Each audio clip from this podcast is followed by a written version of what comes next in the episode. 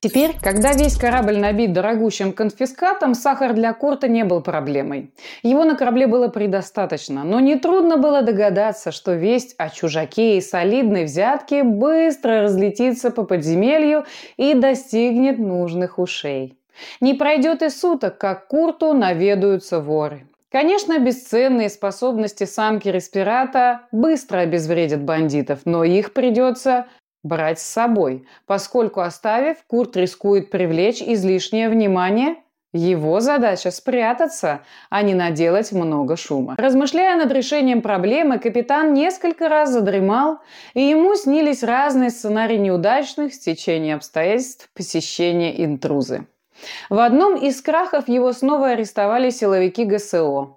Проснувшись, Курт посмотрел на Леозара, и у него родилась дерзкая мысль.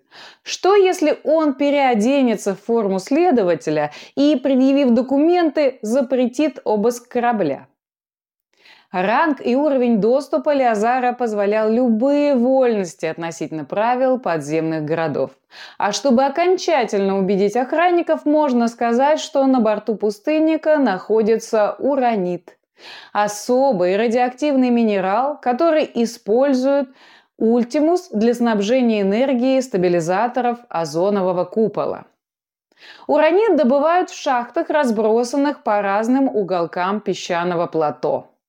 Подозрение может вызвать то, что корабль Курта движется в обратном от Ультимуса направлении. Но если сделать небольшую петлю, Перископ охраны ворот интруза увидит их с нужного ракурса, и ложь станет совершенно достоверной.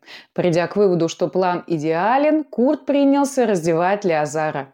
Поменявшись со следователем одеждой, Курт подошел к зеркалу и довольно улыбнулся. Форма ГСО очень ему шла. Статный, высокий, широкоплечий Рисолов настолько хорошо вписался в образ силовика, что немного испугался собственного отражения. «Сантьяго такая афера впечатлила бы даже тебя», – восхищенно проговорил капитан. Несмотря на всю продуманность плана, всегда оставалось место для недоразумения. В свете последних событий Рисолов утратил уверенность в своих силах. Курт начал волноваться. Справится ли он с задачей? С каждым часом нервное напряжение возрастало. Пустынник бороздил песчаные покровы истерзанной планеты, рисуя огромную петлю вокруг въезда в интрузу. Газовые потоки, словно маленькие веники, заметали следы от скрипучих гусениц. Капитан ехал медленно, позволяя ветру скрыть гусеничные борозды без остатка.